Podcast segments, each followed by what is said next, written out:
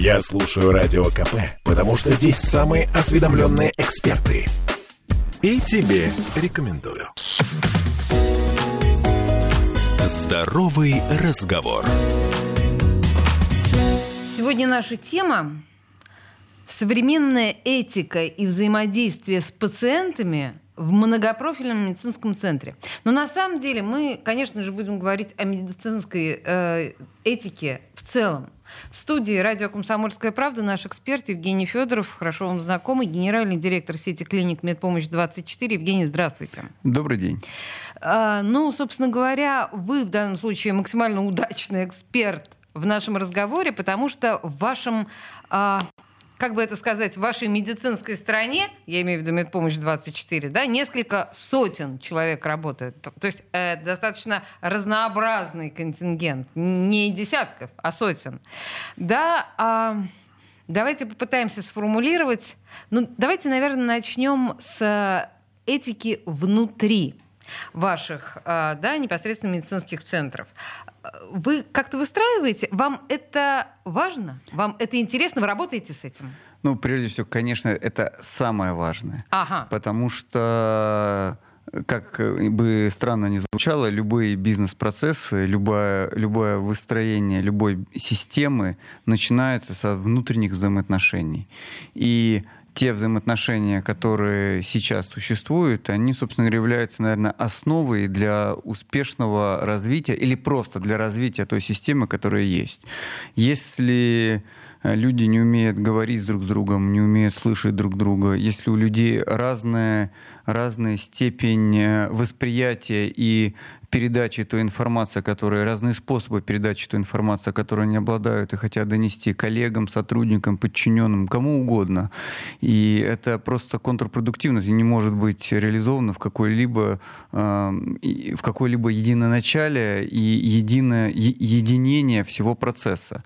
Поэтому люди, не умеющие говорить, слушать себя друг друга, они обречены на неудачу. То есть э, врачебный коллектив это прежде всего коллектив единомышленников, ну, в, иде в идеологическом плане, да? Ну, я бы называется? не стал, во-первых, э, замыкаться только исключительно на врачебном коллективе. Я бы сказал, все-таки мы начали с того, чтобы э, более э, несколько сотен человек подчинения. Это не только врачи, ага. это и средний медицинский персонал, это административный персонал, менеджеры и так далее, и так далее. И важно, чтобы все умели говорить. Это первое. А второе, э, я не могу сказать, что все единомышленники. Нет, ни в коем случае. Э, здоровая конкуренция внутри коллектива — это залог э, динамики, развития и движения вперед. Нужны лидеры, нужны разные лидеры, нужны лидеры, которые имеют противоположные точки зрения, и только тогда это успех развития. Но эти лидеры должны уметь разговаривать, доносить информацию, принимать информацию и слушать э, всех окружающих. Только тогда это будет правильно.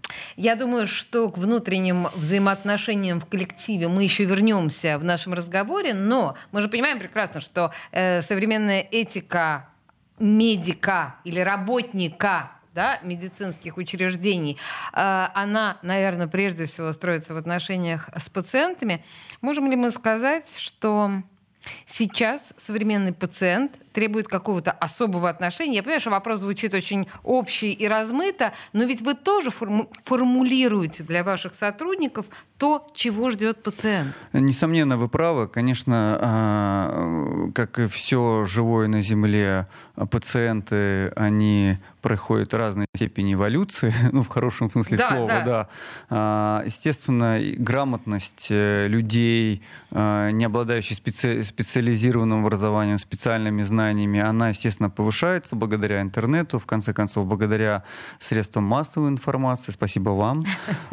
И благодаря даже ковиду, который заставил людей, очень многих людей, не посвященных э, в систему здравоохранения, углубиться в эти процессы. Конечно, пациент развивается, и э, врачи в данном случае, которые непосредственно общаются с пациентом, обязаны точно так же развиваться, обязаны э, находить новый уровень общения с пациентом, да, для того, чтобы прежде всего пациент мог понять то, что говорит врач. То есть если раньше это было более простые вещи, сейчас пациент стал образованный, язык врача при передаче информации он меняется, становится более глубоким, научным, более э, таким ближе к медицинскому составляющему. Но угу. при этом надо не забывать все-таки, что пациенты — это обыкновенные люди, которым очень часто незнакомы и терминология. Да? Знаете, если убрать из медицины латынь, то она намного-намного проще, чем кажется.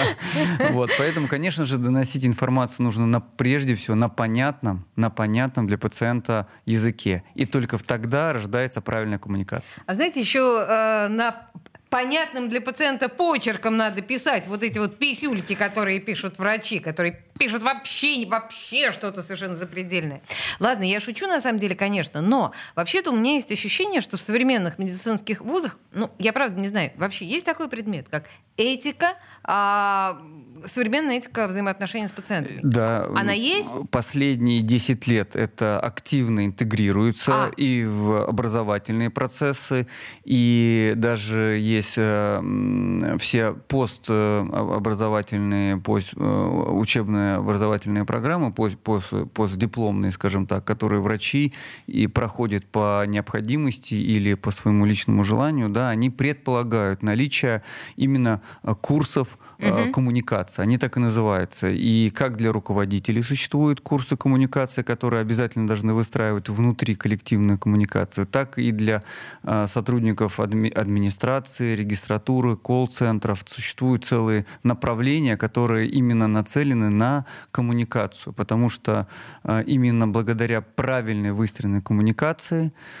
есть шанс достучаться до сознания пациента, настроить его как врачу, так и любому другому, ну, врачу особенно. Да? Ведь самая главная задача врача в, лече, в лечении пациента — это правильно мотивировать его, настроить то есть его. настроить его. То есть э, в самом пациенте нужно обязательно развивать э, волю да, не подавление воли, а наоборот стимулирует развитие желания к излечению. И когда пациент правильно настроен, доверяет врачу и при этом сам, собственно, всю свою энергию это вкладывает, то, естественно, процесс, лечебный процесс происходит намного быстрее и правильнее. Мы еще вернемся к словосочетанию «доверяет врачу», потому что, ну, как бы это отдельная история. Что касается мотивации, Понимаете, вот я думаю, что наши родители, ну или, по крайней мере, точно совершенно, наши бабушки и дедушки имели дело с такими, э, ну это мы в кино смотрим, да, в кино видим, вот эти вот строгие, бескомпромиссные врачи, которые в приказном порядке, больной, э, там, значит, касторку утром и ну понимаете, о чем я говорю, Конечно. да, вот именно этот стиль. А сейчас он же невозможен такой стиль это же не будет работать? То есть пациент изменился? А, ну, медицина, она очень широкая наука и отрасль здравоохранения. Есть разные пациенты, есть разные прикладные медицинские специальности. Если говорить о поликлинических комплексах, конечно, такой... А, как, э, Евгений, мягко, поликлинические комплексы. Это очень, да, потому что нет, есть специализированные лечебные учреждения, которые работают с очень таким достаточно агрессивными э, пациентами, да, связанные с определенным там, злоупотреблением определенных э, препаратов, да, там, наверное, существуют другие методы. Но в данном случае, если говорить про поликлинические комплексы, в которых мне ближе, собственно говоря, по восприятию, да, конечно, с пациентом такой строгий, директивный, надменный тон и интона и э, метод донесения информации, он неприемлем. Пациенты ждут диалога, пациенты хотят э, быть чуточку ближе к знаниям э, и к врача. Это, это, понимаете, потому что э, пациент же боится врача. Мы идем в медицину, мы идем к врачу, когда нам плохо. То есть мы идем, когда нам хорошо. То есть у нас уже есть проблема, мы уже, пациент уже находится в стрессе. Ага. И, естественно, врач, если пациент находится в стрессе, он путем своего дистанцирования, путем своей какой-то директивности еще больше создает, э, углубляет это чувство стресса, да, то, соответственно, достучаться до пациента будет невозможно. Конечно, поэтому врач использует разные методики, разные разные существуют пациенты. В основном, конечно, э, пытается наладить беседу, диалог. А, ведь самое сложное в медицине, на самом деле, это э, назначить правильное лечение. Так вот, назначить правильное лечение, 90% э, успеха этого правильного лечения зависит от правильного собранного анамнеза. Это основа сейчас и в преподавании, и в практической медицине. Врач должен уметь собрать правильный анамнез. И если врач грамотный, если он очень широко мыслит, то правильно собранный анамнез э, запросто может сократить диагностические исследования. Это просто, знаете, вот сейчас у каждого из нас, у меня и у половины наших слушателей включился доктор Хаус в голове, который говорит, все пациенты врут. Пациенты не врут. Они просто не могут сформулировать то, что от них хочет услышать врач, ту конкретику. И тут, мне кажется, а если вы помните, да, доктор Хаус, он э, мизантроп. Он не в состоянии общаться правильно с пациентом. Поэтому получить от него информацию, необходимую для полноценного лечения, у доктора Хауса не получается. Ну, гении, в хорошем смысле слова, они все разные, да, но задача, собственно говоря, вот нашей широ- кажется, широкой да, медицины, нужно уметь э, разговорить пациента и правильно его настроить и собрать информацию.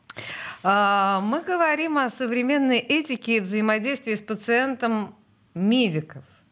Кстати, наверное, да, не только врачей. Возможно, мы еще с вами успеем тронуть а, тему других сотрудников, да, другого персонала в медицинских учреждениях. В студии радио «Комсомольская правда» Евгений Федоров, генеральный директор сети клиник «Медпомощь-24». Две минуты рекламы. И сейчас прям э, самые спорные и скандальные темы разберем. Вообще не пациенты и врача. Здоровый разговор. Слушаю радио КП, потому что здесь самые осведомленные эксперты – и тебе рекомендую. Здоровый разговор. Студия. Радио «Комсомольская правда» Евгений Федоров, генеральный директор сети клиник «Медпомощь-24». Мы разбираем, как в идеале должны строиться вза- взаимоотношения э, врача и пациента и обслуживающего персонала, тоже медицинских клиник и пациента. Все это мы называем этикой. Понятно. А, мы поняли с вами, что э, у врача должна быть определенная подготовка э, коммуникабельности, да, то есть он, в общем, должен обладать, очевидно, определенными данными психолога, ну или навыками, Обязательно. Да, чтобы э, разговорить пациента. Но давайте перейдем к конфликтным ситуациям. Потому что мы прекрасно понимаем, что есть целый ряд людей, которые в принципе любят качать свои права. Это их способ существования. Есть и ошибки. Врачи тоже допускают ошибки. И вот здесь что, как? Есть какие-то рекомендации? Ну, конечно, ошибки бывают, и вот эта фраза э, «не ошибается тот, кто ничего не делает», она очень актуальна, и в медицине в том числе. Э, самое главное, чтобы, ну, если существуют, если возникают ошибки, прежде всего, конечно, их надо прорабатывать, и мы в своей организации каждую ошибку, которая всплывает на поверхности, становится острым вопросом, прежде всего, конечно, решаем э, тем или иным способом, договариваемся, находим компромиссные точки с пациентом, я имею в виду, да, угу. а потом, конечно же, мы всегда делаем работу над ошибками и ищем причину возникновения а, и последствия, разбираем последствия и разбираем выбираем то, что, что, что необходимо сделать, чтобы больше это не возникало. Не возникало подобных э, ошибок и прочее. А что касается конфликтных ситуаций, если в широком смысле слова, когда действительно пациент недоволен, объективно или субъективно, ну, конечно, все мы люди, все мы разные, у всех у нас есть разная реакция на, да, на внешние раздражители, кто-то более уравновешенный, кто-то менее. Для этого существуют программы тренингов, курсов, которые обязательно проходят и врачи, и менеджеры, они разные немножко, да, есть целые скрипты прописанные, например, да, и хороший коуч предлагает, собственно говоря, не просто информацию, да, а он рассказывает, что нужно говорить, что не нужно говорить, что нужно говорить, когда врач, например, опоздал на прием, угу. какие надо фразы, какие обороты при, при этом нужно использовать. Это тоже наука, и а, ее нельзя игнорировать, тем более в такой среде, как медицина, коммерческая медицина, потому что э, знаний мало не бывает, во-первых. А во-вторых, э, вот эти, эти скрипты создают психологи, и они запросто позволяют любую острую, ну, большинство острых ситуаций сгладить и, во всяком случае, перенести в нейтральный статус. А мы с Евгением еще раз напоминаем, что ведь пациент приходит к врачу в большинстве случаев не просто от хорошей жизни, а он э, находится изначально в стрессовой ситуации. Потому что если он пришел к врачу, значит, скорее всего, ему плюс-минус плохо. Так или иначе. Хорошо. Если мы говорим... Э, значит, наша тема сегодня медицинская этика. И конфликтную ситуацию мы в общих чертах разобрали, но есть еще другая очень важная ситуация, очень важный навык врача. Если диагноз тяжелый. Вот тут у нас двойная проблема. У нас проблема это пациент, проблема родственники пациента. Что в данном случае врачу, насколько э, жалость, э, эмпатия, что-то утаить? Как здесь вести себя врачу, когда нужно сообщить тяжелый диагноз? Ну, э, прежде всего, конечно, самое первое, что нужно сказать, не, это абсолютно искренность и честность. То есть как бы э, не было болезненно произносить какие-либо слова, какие-либо диагнозы, какие-либо м, перспективы, врач должен быть абсолютно искренен. Потому что, конечно, первая реакция пациентов или родственников пациентов может быть э, достаточно непредсказуемая. Непредсказуемая. Да. Угу. Но э, ведь мы же прекрасно понимаем, что первая стадия это отрицание, вот, а потом, все равно потом выстраивается так или иначе выстраивается диалог, и э, в последней стадии стадии уже как принятие происходит, да, и, соответственно, уже идет диалог и доверие. И тогда это вопрос э, ситуации можно еще решить. Это прежде всего, врач должен быть абсолютно искренен. А что касается эмпатии, ну, конечно же, существует и профессиональная деформация у врачей, да, потому что на ней находится достаточно большой такой среде, где постоянно сталкиваются с каким-то э, негативной коннотацией своей работы, да, негативными э, диагнозами, которые, в общем, не являются ожидаемыми для пациентов. Конечно, врач должен э, со всей своей открытостью, да, чем более он естественен, чем более он открыт для пациента в этот момент, да, то есть не, не, опять-таки не строит барьер, границу между собой пациентом, да, тем пациенту быстрее э, появляется возможность это принять информацию, ну и дальнейшее уже действие. Вы говорите про профессиональную деформацию, а я боюсь, что, ну, это в любой профессии, журналисты, кстати говоря, тоже, есть необходимость необходимый профессиональный навык нарастить определенную толщину кожу. И врач без этого, мне кажется, он умрет очень быстро. Если он будет, ну, как бы каждый тяжелый диагноз пропускать через себя в полном смысле слова, он просто физически умрет от сострадания. Ну, здесь вы совершенно правы, абсолютно правы, потому что есть такие специ- специальности, как там врач скорой помощи, врач э, э, шоковой э, реанимации, например, в, в городских больницах, которые привозят по скорой помощи пациентов. Конечно, они, э, как вы говорите, достаточно тол- толстокожие, да, их не пронять э, вот такими простыми страданиями, но именно благодаря тому, что они имеют э, очень устойчивую психику, да, очень устойчивую стрессоустойчивость, сильную стрессоустойчивость, они могут быстро квалифицированно, профессионально четко реагировать на те медицинские статусы пациента, на то состояние здоровья, которое сейчас пациент находится. Им не до жалости. Им надо брать и делать. И зачастую вот эта уверенность в себе, а, отсутствие сострадания спасает вот в эти первые минуты спасает именно жизни пациентов, и поэтому у них это действительно должно быть, вот это в себе в некая такая профессиональная деформация к жалости. Угу. Ну, опять-таки, это такие узкие э, специальности, узкое направление. А если говорить медицину в целом, э, в, в рамках амбулаторно-поликлинического приема мы возвращаемся к вопросу, то, конечно, это должно быть все-таки в меньшей степени. А, ладно, еще есть один момент а, современный достаточно, да, который появился в последние годы в отношениях э, врача и пациента, но он практически всегда присутствует. Пациент очень грамотный в том смысле, что, скорее всего, он уже свой диагноз прочитал в интернете. И способы э, своего лечения он уже прочитал в интернете. И всю свою дальнейшую клиническую картину он уже прочитал в интернете. Вот в этом смысле, как с этим... Есть какой-то алгоритм, как справляться с этим врачу? Ну, врачу, конечно, очень сложно э, сопротивляться интернету. Интернет э, с учетом биг даты сейчас, которая собирается повсеместно и прочее, прочее, очень действительно сложно. Но э, я вам хочу сказать другое. Чем более грамотней пациент, да, чем он выше, пациент должен перерасти интернет. Угу. И, на, и как бороться врачу, я не скажу, но как бороться обществу, а, образовывать пациентов, не читать интернет, прежде всего, да. Ну и, конечно, нет, конечно, случаи такие бывают, ну, если э, врач компетентен, квалифицирован, то, естественно, на понятном, еще раз, языке, на понятном уровне, и все-таки имея уже и опыт, и ту диагностическую базу, и правильно прочитав статус и анамнез пациента, он может ему объяснить, что интернет э, правильно трактует, но не ваш диагноз. К вам это не относится. Поэтому тут, э, в общем, все-таки такой вопрос да. диалога. Ну, окей, да, тут тоже, в общем, все на уровне договориться, все на уровне нет, слов. Нет, да. Нету шаблонов. А есть еще один момент. Это стереотип. Это такое клише. Вот когда мы себе представляем э, как это правильно, сотруднику клининга, уборщицу а, в медицинском учреждении. Санитарку. Санитарку, да.